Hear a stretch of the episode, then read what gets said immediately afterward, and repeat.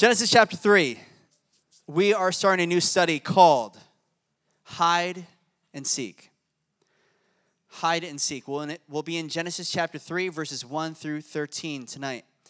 want to introduce the study as we begin this new series of messages, talking about instances in the Bible where we tend to hide and seek things in the world when really we're supposed to be hiding in Christ and seeking Him.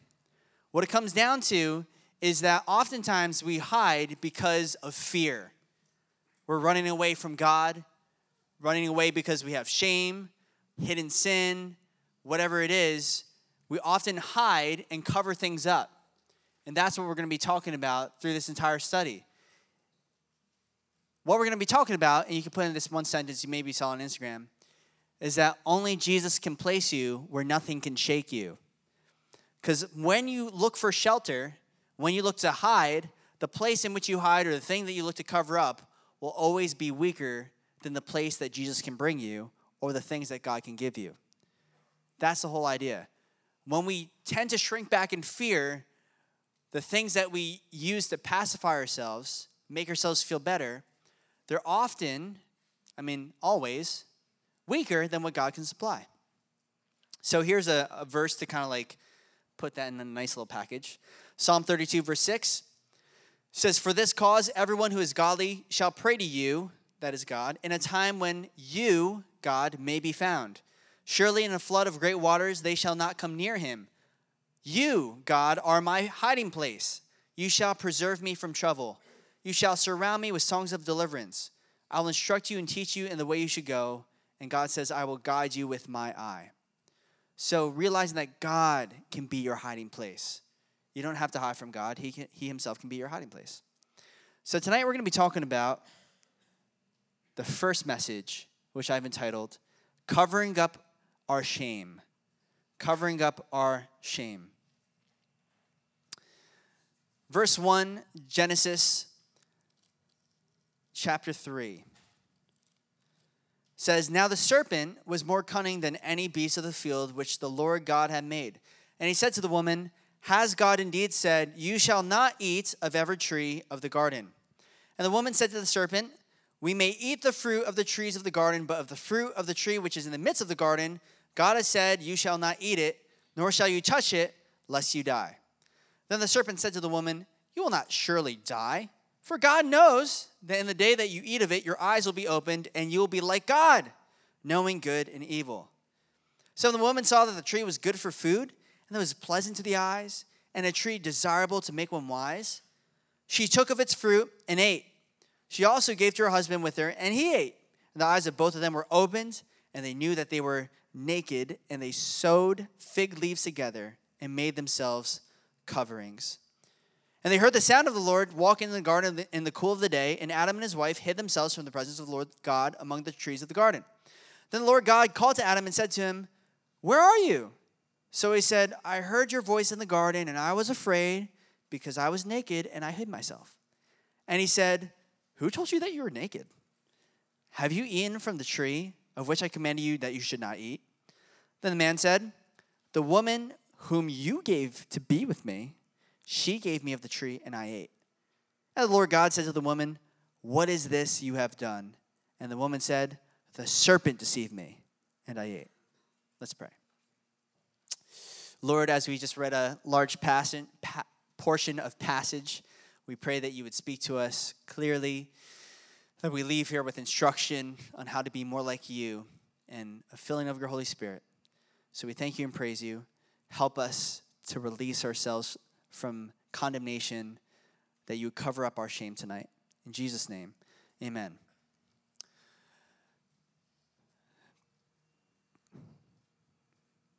People of all ages value transparency. You probably hope that I'm not a phony. Like I'm not one way here and then I go off and I just go party and like that would that'd be messed up, right? Like if you knew that I came up here, taught you messages and said, be sober, don't get drunk. And then I would go off and just party with all my friends and get drunk and wasted. And then somehow that like leaked out. You'd be a little disappointed, wouldn't you? Even if you're drinking. Even if you're like sleeping around with people, if you found out I was doing that, you'd be a little disappointed, even if you yourself were living that way. Because the difference is you would feel like I'm not being authentic. So we value authenticity. We value being real, transparent. And that's often what you're looking for because you think that everybody's a fake. Your teachers are a fake, your parents are a fake, your friends are fake, everybody's fake. And you feel that way large in part because there are areas of your life that you're faking. There's areas that you are covering up. There are things that you are hiding deep down inside and hoping that nobody finds out. There's a fear of being exposed. So it's kind of like this double mindedness, right? So we value being authentic, but no one can live to be just truly who they are by themselves. So, what do we do with that? That's what we're talking about tonight. What does it mean to truly be who you are meant to be? What does it mean to be real? Oftentimes, we don't like the real us because the real us is embarrassing, right? And, and it can even be like, just think of a really practical, silly example.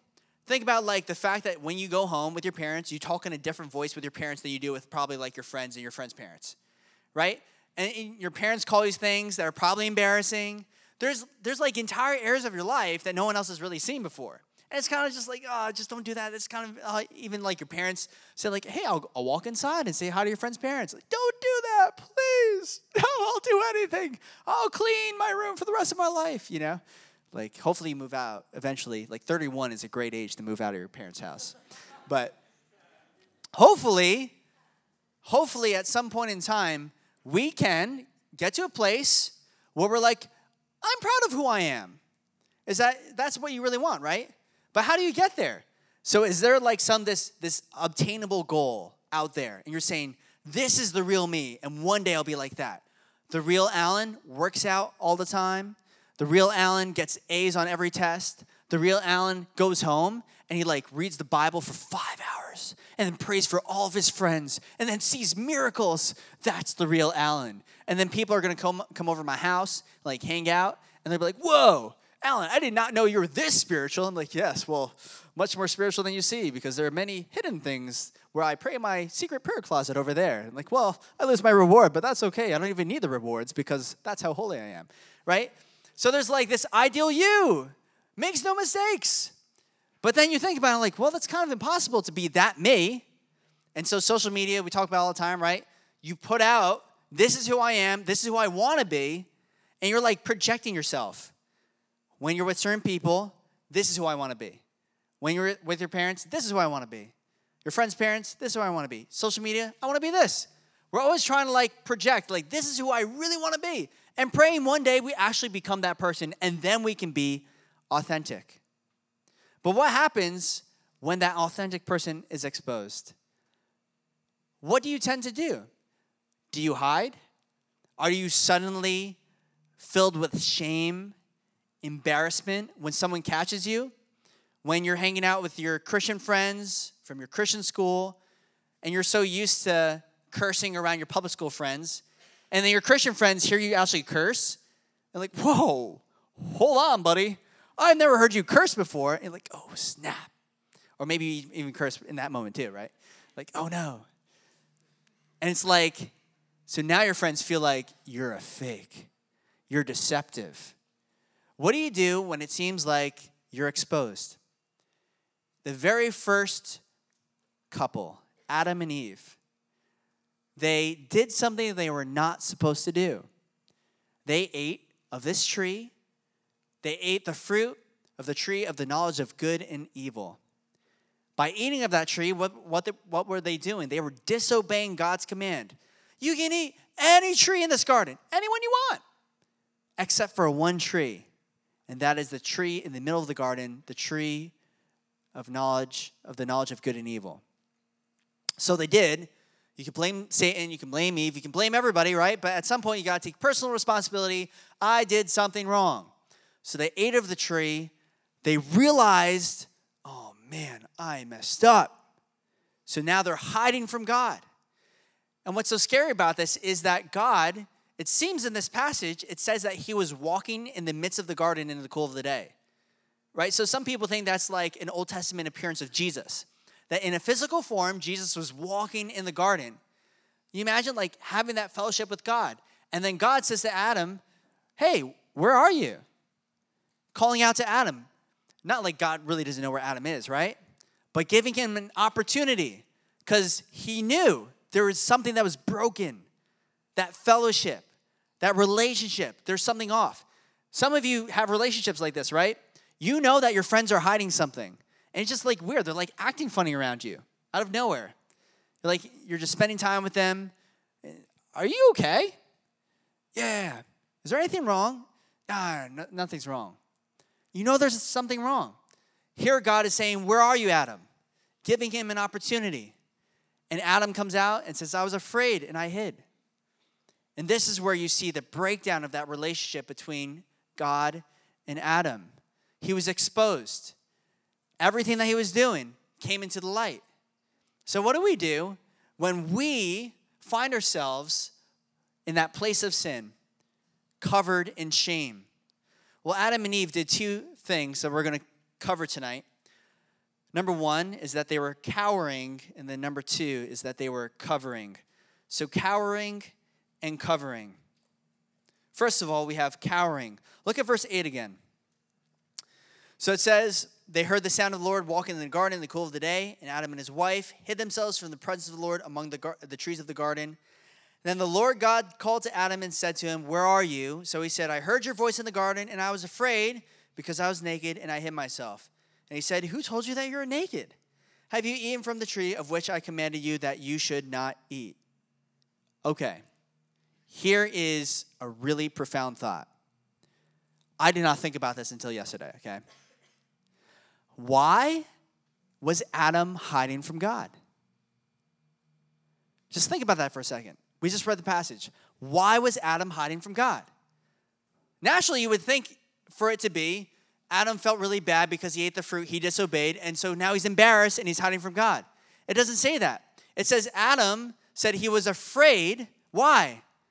Because I was naked and I hid myself.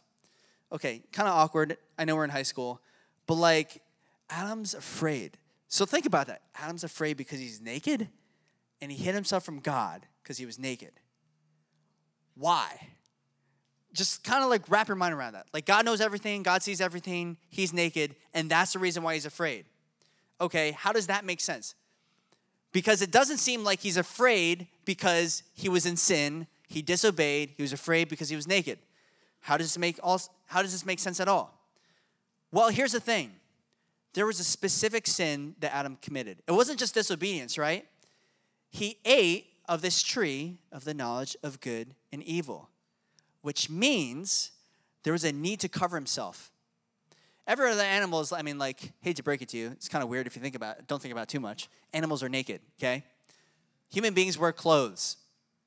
The first thing Adam and Eve did when they realized that they had sinned is that they covered themselves with fig leaves. They like made their own like fig leaf suits, okay? By doing that, the reason why they did that is because they had this new knowledge. They knew the difference between good and evil. Now, being naked means that everything is out in the open, which means there's potential for true intimacy, but there's also potential to be exploited. Think about that for a second. When you are vulnerable with somebody else, there's potential to be close with somebody else but there's also potential to be exploited. So now, think about this. Knowing there's a capacity for evil, how do I how do I know I can trust you? Especially when people exploit other people. Revenge porn is a real thing. Where people take pictures of other people's sensitive images that they never intended to go to anybody else and they use it in a hateful way to demean and exploit the other person.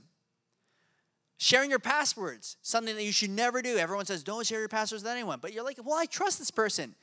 But that person can do great damage to you by taking your passwords, logging your information, stealing your information, take your bank account information, all those different things. Sharing secrets. There's a part of you that says, I, I feel like I need to share this thing with this person.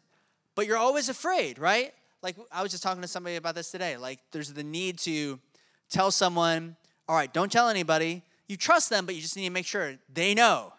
Don't tell anybody. This is a secret. Because secrets, although there's a potential for intimacy, wow, that person trusts me. There's at the same time the potential to be exploited, used, or abused. So, how do we know that we can trust each other? How do we know that we can even trust God with all of who we are? So, here's the point sin ruins intimacy because sin ruins trust. Sin ruins intimacy because sin ruins trust. Satan said, right before Eve ate of the fruit, wait, hold on. God said that if you eat of this fruit, you're going to die? You're not going to die. Come on, you believe God that he, you're going to die? I promise you, you're not going to die. She ate of the fruit. I'm still alive. Okay? Well, maybe Satan was right. How do I know I can trust God? God has enormous amounts of power. It seems to me that God, if he wanted to, could be a really bad God. I don't know if I can trust God. Seems like people in this room, they have a lot of power and potential. Seems like if I trust them with, with sensitive information or who I am, secrets, it seems like they can exploit me or take advantage of me. So this results in hiding from God and blocking intimacy with each other. So, what do you do when your parents go through your text messages without asking your permission, by the way? Look through your Snapchats and they find things that are completely embarrassing, completely shameful. What do you do when you're caught smoking stuff you shouldn't smoke? They find things in your bedroom, they find a bottle. What do you do when you're exposed, when the shame is brought out? Here's the thing it's pointless to try to hide from God. This is silly. Adam's hiding from God. God created the entire world. And he sees everything, he knows everything. Why even try to hide from God? Here's the thing that results as here's the thing that comes as a result from hiding from God a loss of fellowship, a loss of relationship. You don't gain anything from hiding from God. The only thing that you gain is actually a loss a loss of that closeness and a loss of that intimacy because you're putting up a barrier between you and God. But this is where David, remember when he was sinning with Bathsheba? He had this hidden sin. He wasn't going to tell anybody. He had this cover up where Satan, Satan, sorry, David, David was sitting on his pedestal right there in the castle. He looked down, he saw Bathsheba, he lusted, and he desired her, even though she was already married to somebody else. So, you guys know the story? He had Uriah, who was her husband, one of his mighty men, come up and he said, Well, you know what? I'm to try to get him drunk. I'm to try to get him to sleep with his wife. And he didn't do any of those things. And even when he got drunk, he still didn't go home. He said, I'm going to stay here in the castle. I can't go out and stay with my wife when my friends are in battle. Right? And so all those different things, is like, oh, well, how am I going to do this? slept with Bathsheba, tried to cover it up, and then he thought when he killed Uriah, that would all be gone. Until Nathan the prophet went up to David and exposed his sin and exposed his shame to him. Don't ever think that you're safe just because no human being knows. God knows. And listen, sometimes God might even put on your parents' heart. Like the Holy Spirit is real. Moms, sometimes, if we didn't believe in God, I would probably believe they're psychic, to be honest. Moms know everything. And there'll be times that you think that nobody else knows. Nobody knows what I'm going through. But sometimes the Holy Spirit will put it on your parents' heart, your youth leader's heart, your friend's heart, say there's something off, there's something wrong. And in those moments, what do you do? You try to cover it up, sew fig leaves, or do you try to hide from God a loss of fellowship and relationship with Him? What is your result of your actions when you find yourself cowering? The second thing is covering. Look at verse 6. So,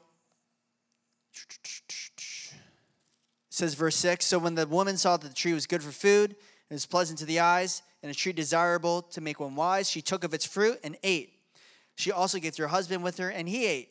Then the eyes of both of them were opened, and they knew that they were naked, and they sewed fig leaves together and made themselves coverings. So for us, being naked is being vulnerable. And so they covered up themselves to protect themselves. But listen, listen very carefully.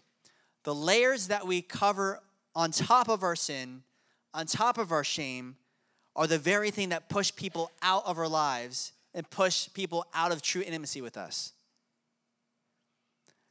So there was a time when I was a junior in high school. I was pretty skinny.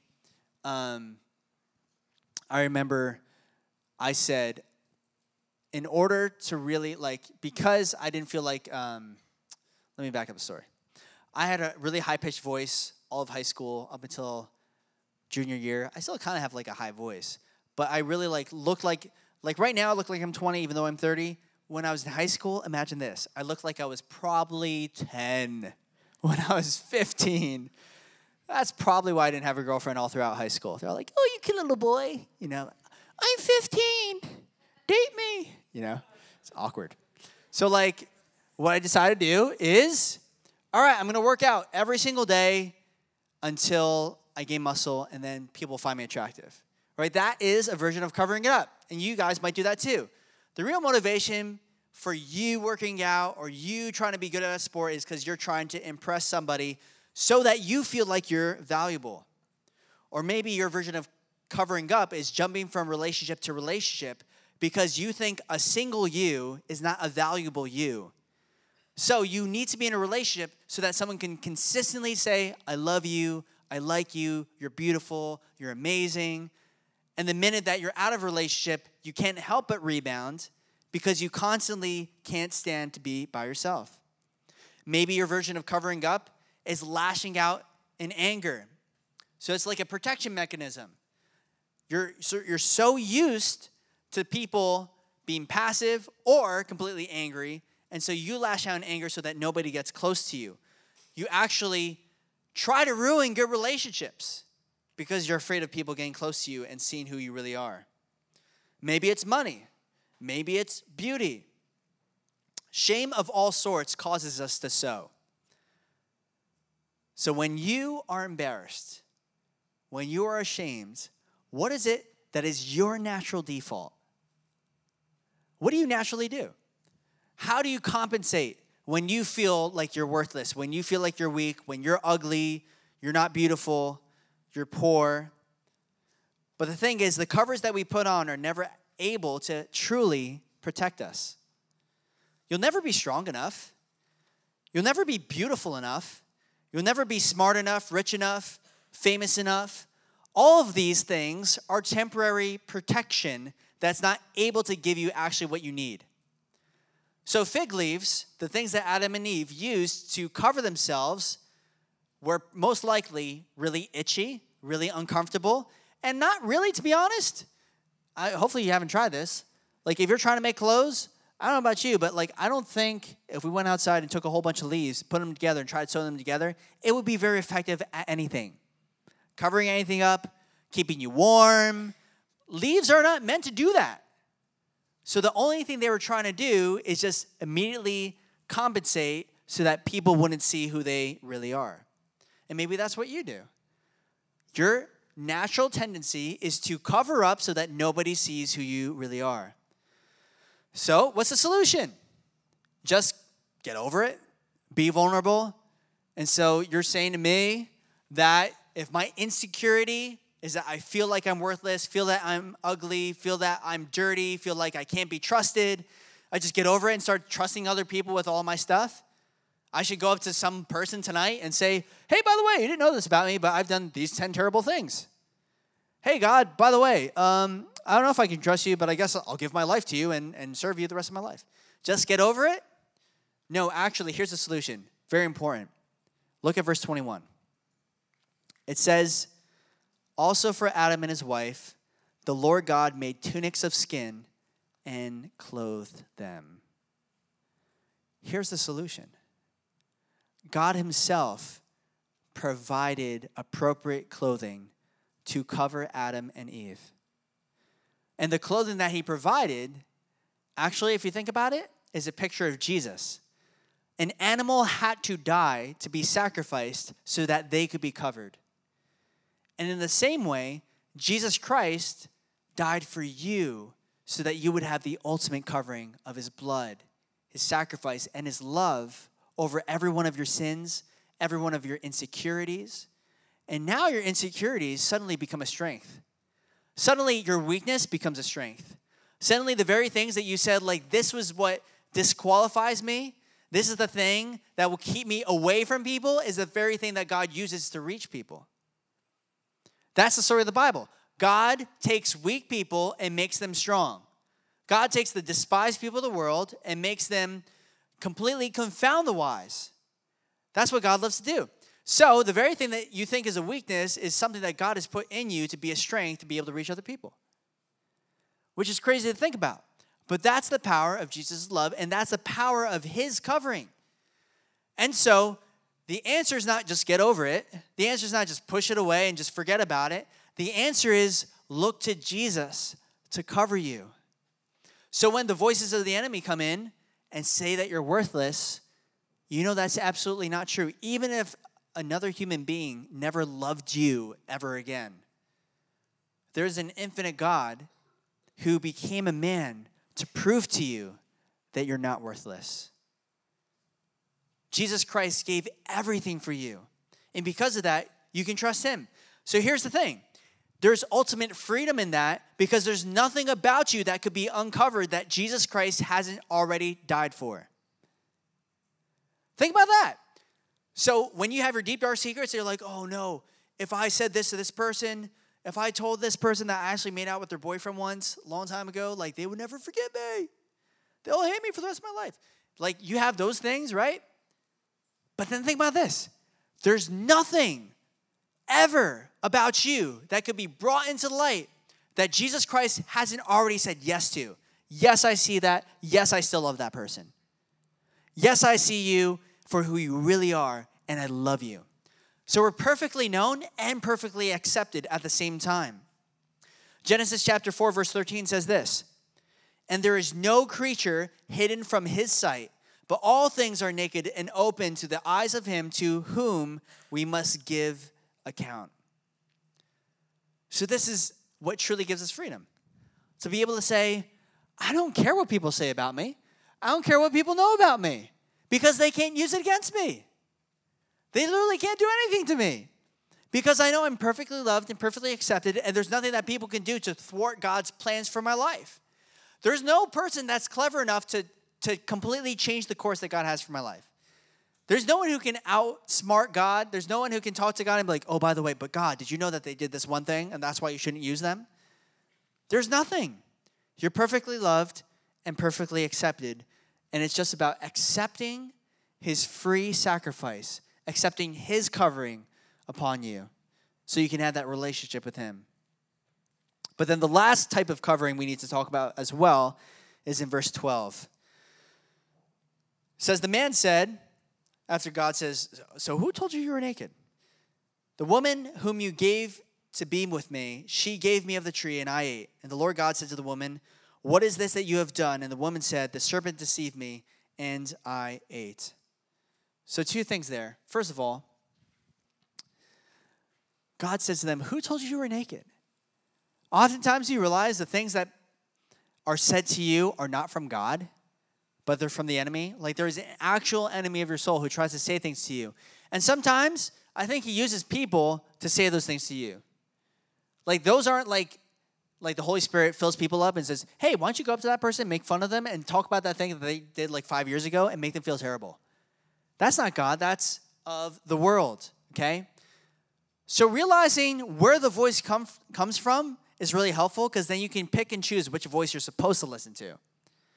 Because the person who thinks that they know you doesn't really, because God, who knows everything about you, even more than any other person on the planet, does, and you should believe what he says about you.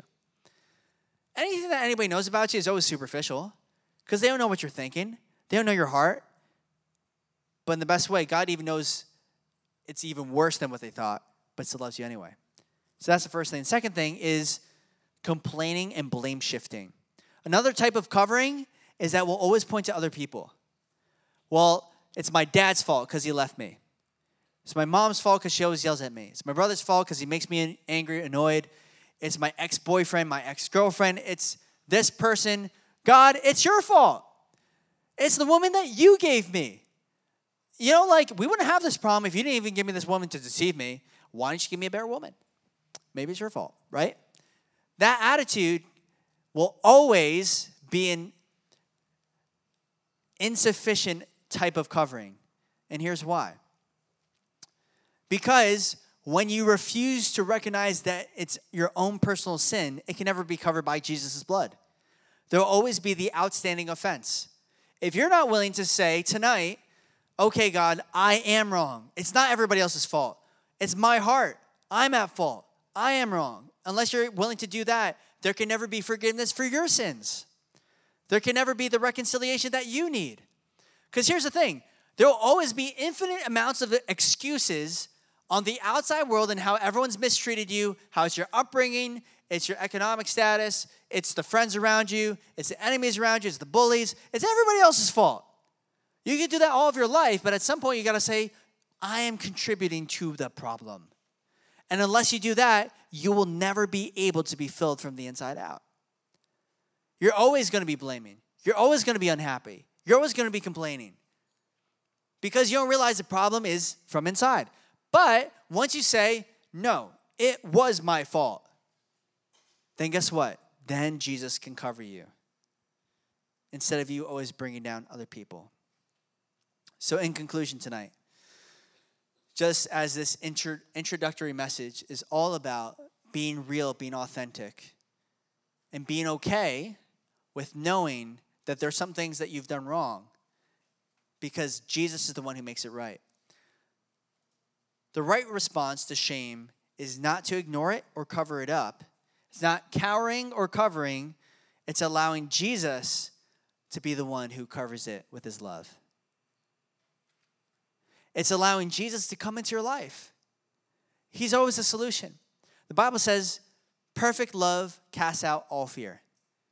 If you're afraid of God, if you're afraid of people finding out, you're afraid of the future, afraid of exploitation, the good news is you don't have to be because Jesus did all that for you and loves you despite that. And even if you think about it, you don't even have to fear being exploited for things to be uncovered because Jesus himself was uncovered. Like, even think about this. A lot of times when we think about Jesus on the cross, we have like, you know, we hear it so many times. We take communion, we have Easter, we have Christmas. you get desensitized to these things sometimes. And you're used to seeing Jesus on the cross and he's got the robe around. Jesus was naked on the cross. He was mocked, he was made fun of, all for things that he did not do at all. He was exploited so that you and I, though we might be exploited by men, we are accepted by God. Isn't that a beautiful thing? So, what does that do for us as a result? That means instead of hiding from God, we can seek God because he, he covers shame. Instead of running from God, because here's what people do because I'm a dirty person, because I'm a terrible person, because I'm a wrong person, I'm going to continue running from God and being around the people that I think I am. And you surround yourself with the people that you think you really fit in with and belong around. But when you recognize that Jesus Christ has died for you and you are now perfect in his sight, now you can boldly approach the throne of God, knowing you'll receive grace, receive everything, help in the time of need. You can go before God and say, There's nothing about me that He won't accept because I'm covered by His blood. Isn't that a beautiful thing? So now you have the freedom to seek God. Now, when you read the Bible, it's not, I really haven't read in a long time. I know, I'm sorry. Yeah, okay, let me just open up. And you're reading it like, yeah, I know I did that wrong too. And it's just like a guilt trip. You don't have to. All of your sins are forgiven. You open up the Bible and you're like, okay, I am perfectly accepted. If I chose not to read the Bible today, God would still perfectly accept me and I would still go to heaven. Wow, that's pretty intense. I cannot serve at Old Bridge Day and I still go to heaven. It's true, okay? I don't think anyone believed that you were going to hell because you didn't go to, yeah, you get it. You know what I'm saying? But it takes away this fear of, but what if there's something else? What if I do something else wrong? What if I mess up again? It doesn't matter. Jesus Christ, his covering is sufficient for past, present, and future sins. And so we can approach him and seek him. Let's pray.